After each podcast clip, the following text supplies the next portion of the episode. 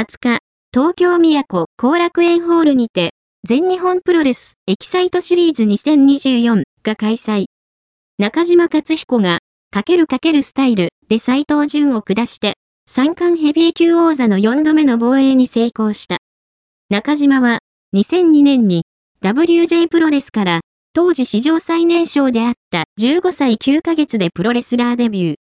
その後は、ノア所属となり、2度の GHC ヘビー級王座大会や史上初の N1VICTORI2 連覇を達成するなど、団体の中核を担う選手となった。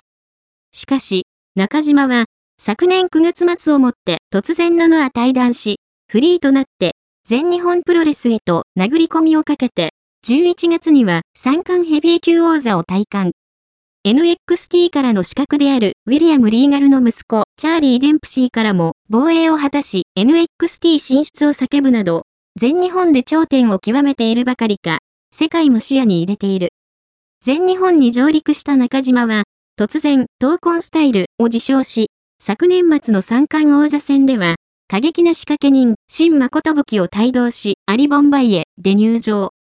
勝利した後には全日本プロレスのリングで1.2.3、ダー。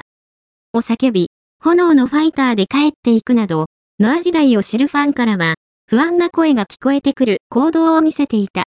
こうした中島の言動に対してアントニオ猪木さん側も黙認していたものと思われていたが、全日本プロレス株式会社が闘魂スタイルを商標登録したり、中島が1、